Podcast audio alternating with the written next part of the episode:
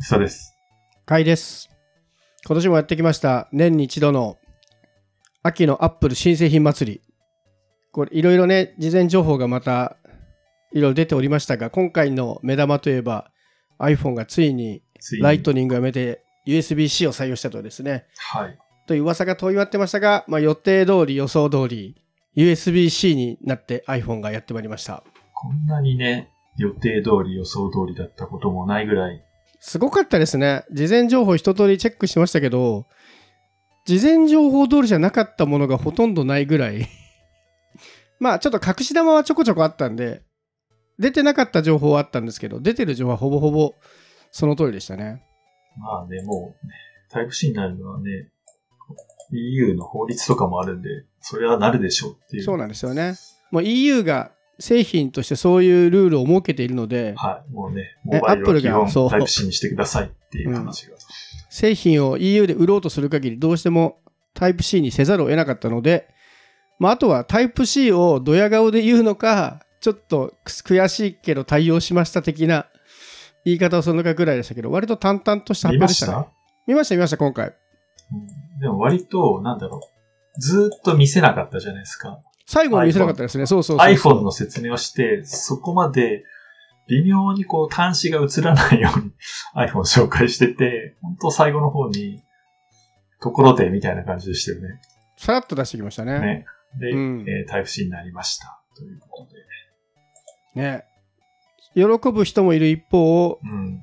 あんまりヘビーユーザーじゃない人だと、ケーブルわざわざ変えなきゃいけない。まあもちろんついてくるとは思うんですけど、だからあんまりね、こう、結構ヘビーユーザーの人って、いやもう全部タイプ C で揃えたいとか言うんだけど、ライトな人からすると、別にライトニングケーブルでよかったのにっていうのはあるかもしれないですけどね。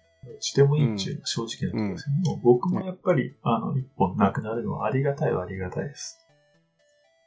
で一応 iPhone について整理すると、まあ、前回とほぼ同じようなラインナップで iPhone15、15プラスっていう無印とも言うべきスタンダードモデルと、えー iPhone15 Pro、iPhone15 Pro Max っていう上位モデルの2機種。で、それぞれまあ画面の大きさがちょっと違うけど、プロと Pro Max はちょっぴりスペックも違うんで、今回、ズームとかを求める人は Pro Max がいいんじゃないかというぐらいのラインナップですね。はい5倍と3倍ですねうんで、目玉としては、まあ、USB-C に切り替わったことと、あとは今回本体ですかね。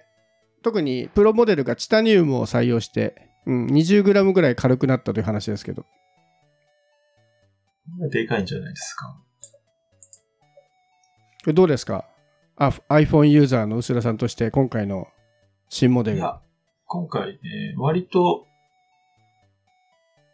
大きい変更かな。あの、ライトニングから USB-C。ライトニングから Type-C は結構、だけじゃないんですけども、そもそもデザインが結構変わった。まあ、写真で見るとあんまね、変わった感じはわかんないかもしれないですけど、結構、実際には、あの、特にプロの方は、だいぶ外装も変わって、印象も変わるかなって気がするんで、うん結。構ちょっと見てみたいですよね。うんちゃんと触りたいですね。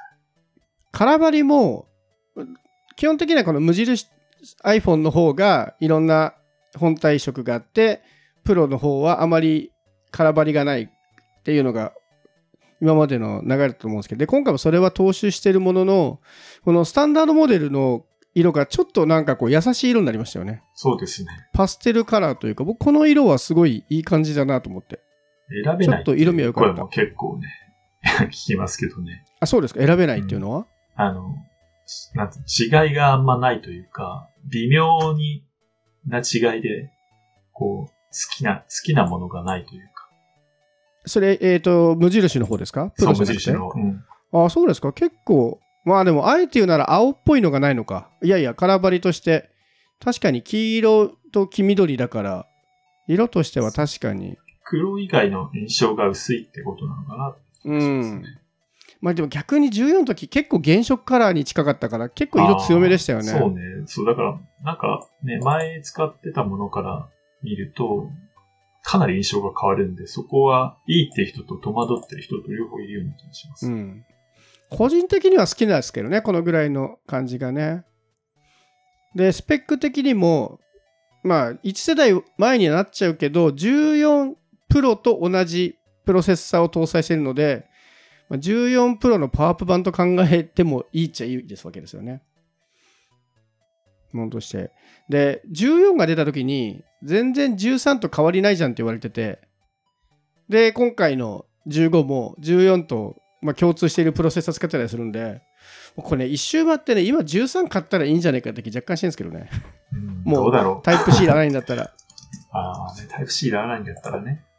いや、これ、すごいいいんですけど、やっぱお値段も結構上がってきたじゃないですか、円安の関係もあって。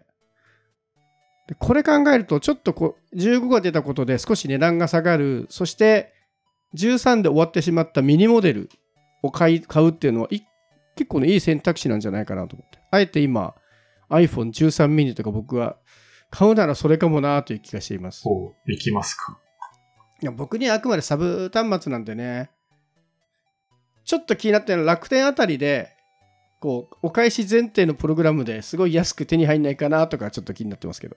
えっ、と、旧モデルです。13とかですか？そうそう、13ミニとかだったら本体価格も安いんで、それをあの1年後に返すプランとかにしたら、お安く手に入んないかなというのをちょっと気になって。僕はあんまりライトニングに変わったことあんまり興味がなくて、別にタイプ C 持ち歩きゃいいし、家もタイプ C ゴロゴロしてるし、iPhone、僕はメイン端末じゃないから余計ですけどね。あの高速でデータ転送したいと思ってないし、まあ、普通にライトニングのものを今買ってもいいかなという気がします。あでもね、僕、やっぱ、あの、タイプ C そこまで、あの、別につなぎゃいいじゃんとも思ったし、たんですけども、やっぱ、あの、発表とか、あの、あと、終わってからいろいろ見てると、やっぱタイプ C になって、周辺環境が多分すごい変わると思うんですよね。周辺機器、つながる周辺機器。例えば、なんだっけ、えっ、と、会見でもやってたんですけど、えっと、カメラのディスプレイ、えはいはいはい、はい。一眼とかドローンとかのカメラと、えー直接こうタイプ C でつないでモニターするみたいな、あの、紹介してたりとか、あと、なんだろう。例えばタイプ C でつながることで外部マイクも ライトニングと違ってやりやすくなるとか、だから、今まで Android とかパソコンでしかできなかったような、こう、制作系のいろいろなことが結構できるようになるのかなと思ってて、なんか、数年すると、数年というか1、2年すると結構その辺のライトニングとタイプ C で差が出てくるのかなとちょっと思ってますね。まあ、それは確かにありそうですね。まあ、プロに関しては伝送速度も上がってるから、映像系の出力で考えたら、うん、そういう使い方する人はプロがいいというのはありますね。うん。なんだっけ、一眼を見ながら、まあ、あの、今回、えっ、と、確か iPadOS が17になって、なんだっけ、UVC だっけ、あの、対応したらしいんですよ。まあ、アプリがまだ対応アプリはないらしいんですけど、そうすると、あの iPad をカメラの外部モニターにできるらしいんですよ。とか、そういう話、うん、それ良くないですか？なるほど。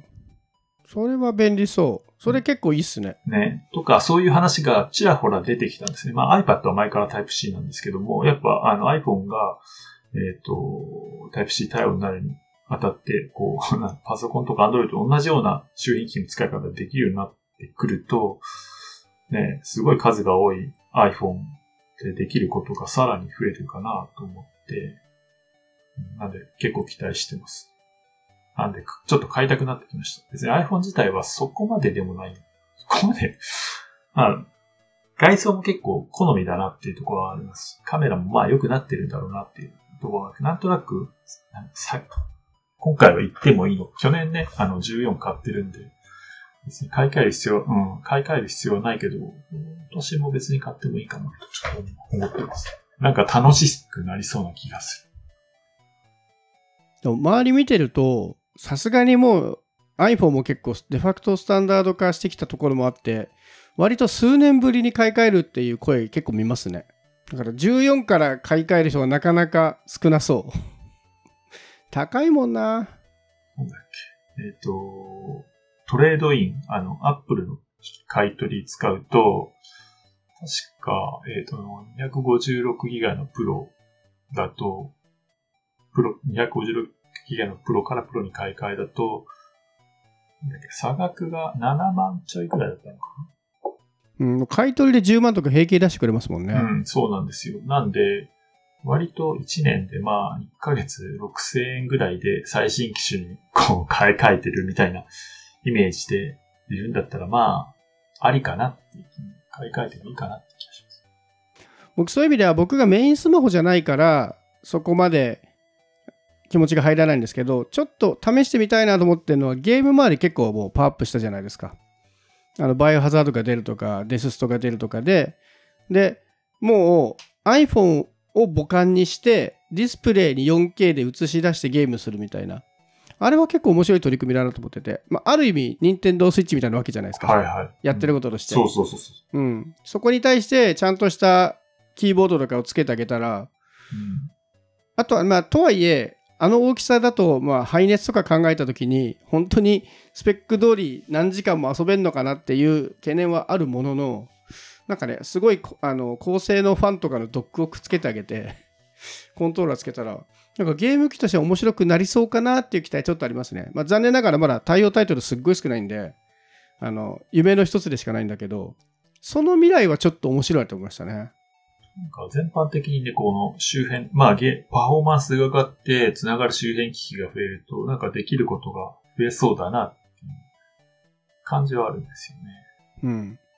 まあなので買うんだったらやっぱりプロとかプラスのプロマックスとかのそういう新しいことができるもので今回その無印の iPhone15、15プラスに関してはタイプ C になってるけど中の USB は性能が上がってないじゃないですか USB2.0 そうで,、前走速度も全然速くないから、はい本当480なんちゃってなんですよねまあでも、そんなに速度、まああの、動画転送とかしなければ、別に280メガでいいんじゃないのって気もしますけど。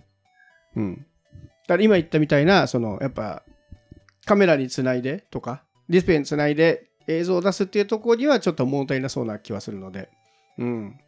まあ周辺機器がね、一気に使えるようになるのははいちょっと楽しそうですけどね。あれでも、あれで一応ディスプレイは出ますよね、確か。出るとは思います。ただ 4K ではもう出ないんじゃないですか？出ないのか、うんそうか。じゃあちょっと微妙か。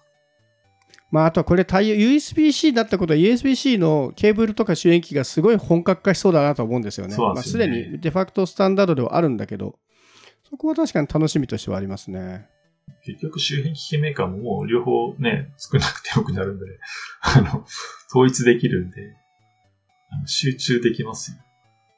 そのあたりちょっと今後楽しみですけど、ちなみに今回の発表はね、iPhone だけじゃなくて、Apple Watch もちゃんと発表されておりまして、最新のシリーズ9と Apple Watch Ultra 2っていう、なんでこう呼び方が2つ違うのか分かんないですけど、はい、第9世代と第2世代が出ましたけど、こっちはどうですか？いやー、特に言うことないですよね。まあ、順当進化ですからね一応そう。そうですね。し一応新機能言うと、なんだっけ、ダブルタップって指でこう、ね、挟み込む動作で、こう、音楽の再生停止とかアラーム止めるとかできるっていうのが、まあ、えー、新シリーズの特徴ですよね。あとは、自転車対応が強化されたっぽいんですけども、なんだっけ、ケイデンスセンサーとかとちゃんとああ、連そっかそっか、や携するとか、ってましたね、確かに。そう。まあでもそこまでチャリ乗ってるわけでもないんですまあ、どんくらい頑張ってくれるのかなっていうのは、自分にどれだけ関係あるのか、あの、文章だけ見てもいまいちよくわかってないんで、ガチな人は結構ね、ガーミンとか使ってた人とかは多分嬉しいのかなって気がするんですけど。そうですね。自転車系だと、まあ、アントプラスっていうワイヤレス技術対応がね、オーソドックスでメインだったけど、アップローチが対応してきたことで、ケイデンスとかに対応してきたことで、ね、もう Bluetooth とかでそっちをやっていこうっていうことなんですかね。うんあれ、アントプラスって Bluetooth、ではないですね。あの別の、うん、ワイヤレスですね。今回 Bluetooth って言ってんで、アントプラスとか、もうアントプラスってあんま使われてないのかなそんなことない。いや、でも、自転車周りの主演機はやっぱり多いと思いますよ、まだまだ。うん。だそれをもうこっちに持ってきちゃおう。で、Bluetooth でやっちゃおうってことなのかなっていう気はしますね。よくわかってないけど、面白そうとか、あと、あ特にウ、ウルトラ2の方は、なんか地図も、iPhone と連動すると、オフライン地図みたいなのがちゃんと見れるようになるとか、その辺も面白そうかなと思いました。これでもあれかな？あの、新モデルじゃなくて、WatchOS10 の機能かもしれない。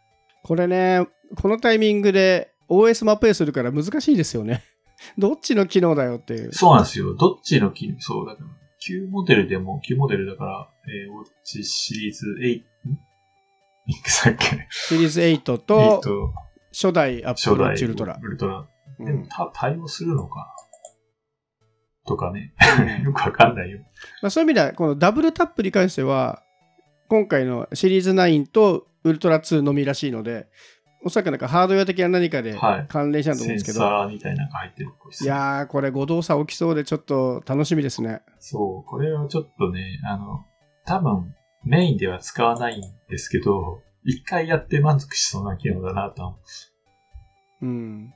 なんか常時使うよりは、この時だけ使うって方が正しい気がするんですけどね。いつもつオンにしてるとなんかミスが起きそう。だから自転車乗る時とか、みんなと記念写真する時に撮るとか、ね、寝起きのタイマー設定しといて、起きる時はそれでアラーム止められるとかね。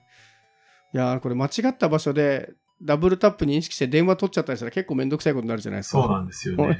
ちょっと面白い機能だけど、指だけでどこまで精度出せんの？と思って。会議中に電話かかってきたから、ちょっとと止めようかなと思ったら、出てしまったとかさ、なんか、そういう嫌な動作を予想してしまいますよ。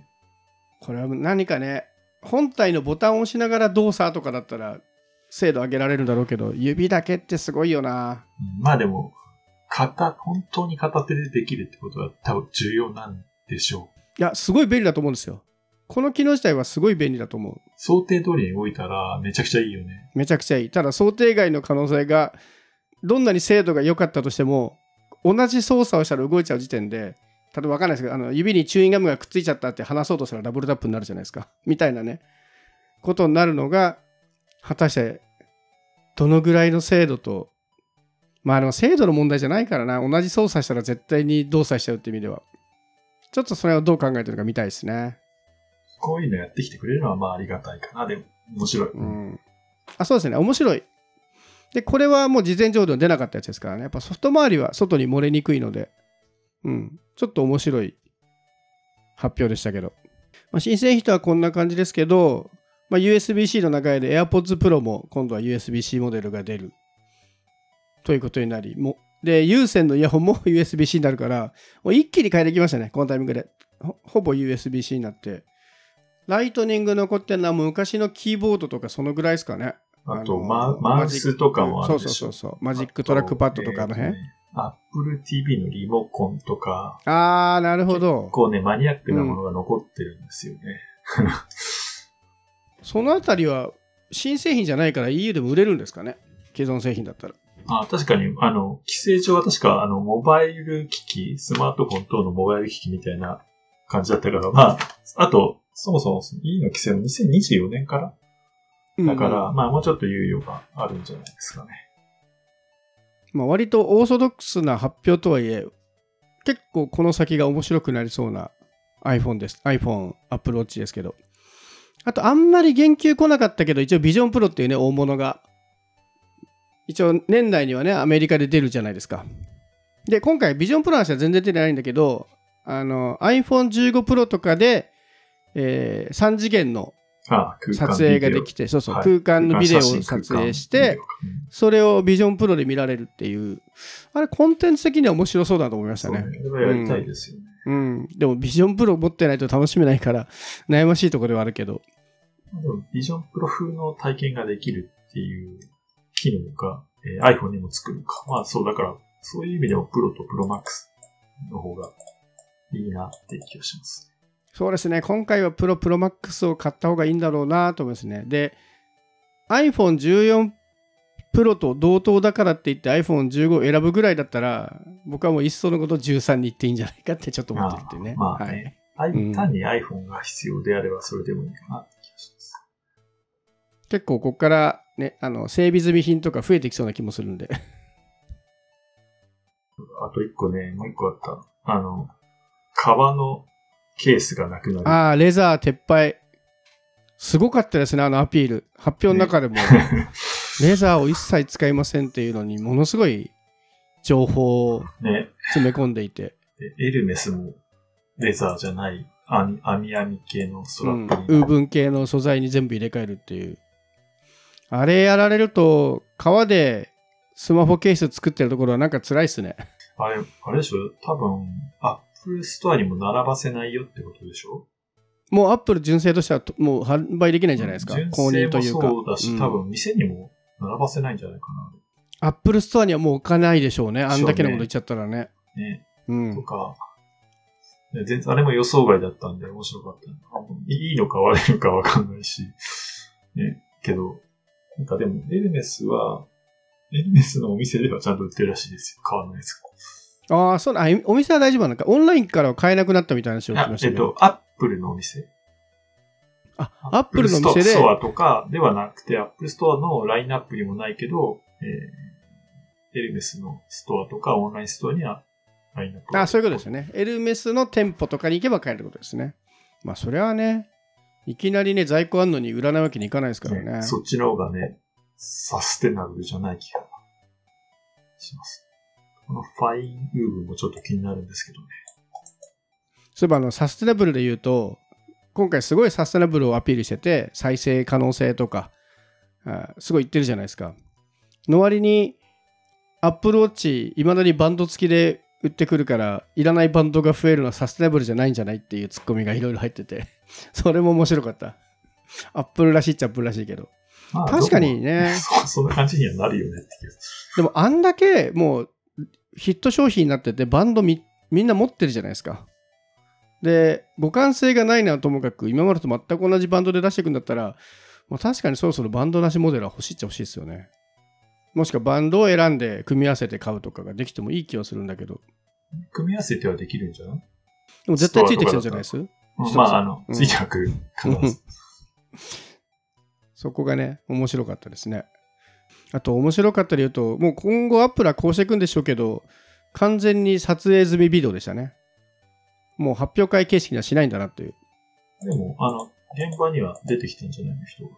あ、そうなんですか。でも映像自体は1時間半ぐらいあって、基本アメリカに行ってる人たちもまずは劇場であれを見るわけですよね。前説出てきたんじゃあ、それ去年かな。今年はもう時間通りに動画始まったんで、みんなビデオ見てたんじゃないのかな。ん楽でいいですよね。楽でいい。あの明らかにリアルでやるよりは効率よく進められるし決まった時間で終わるしでその分撮影か先にできるから楽だとは思うんだけど全体的に今回こう映画チックなストーリーとかあったじゃないですかなんかあれ社員の人みんなあんな演技しなきゃいけないんだ大変だなって思いましたまあ、偉くなるとうん俳優力が問われるみたいな、こうね。なんかはいほぼ俳優女優みたいなことやってますもんねまあなんかプレゼンとかと同じように、こう、そういうスキルもこうトレーニングもあるじゃないですか。ね、あと説明会の中でこう市場みたいなとこ歩いてたりとかあと海の近くの橋の上で喋ってるシーンとかに他にも人がいっぱいいてでもあの辺の人たちってまさか iPhone の最新情報を聞くわけにいかないから全員エキストラあるわけじゃないですか。でエキストラというかそもそも Apple 社員なんじゃねえのって気もしますけどねあまりにも機密情報だから。あれもなんかすごい、すごいですね。日本だったらこんなとこまでやる人はなかなかいなそうだなと思いながら、ちょっと面白く見てましたけど。まあ、せっかくアメリカ行く人的にはね、ちょっと、ただ動画見るだけかってなってしまいそうではあるものの、情報の受け取り方としては結構ありがたいですけどね。完成されたパッケージで見られるんで、ミスも絶対起きないし。面白かった。なんかあの、僕ちょっと社員の気持ちになって見ちゃってましたもん。ここんな演技すんのかみたいな。神様が出てきましたね。そうそうそうそう、今出てきて、そう、なんかすごい茶番が始まってて、あれまだ見れんのかな？アーカイブみんな見てほしいわ、ねの茶番があ見ま。すよ。あすの、ごい楽しい。YouTube で完全に公開されてて。面白かったですね。うん。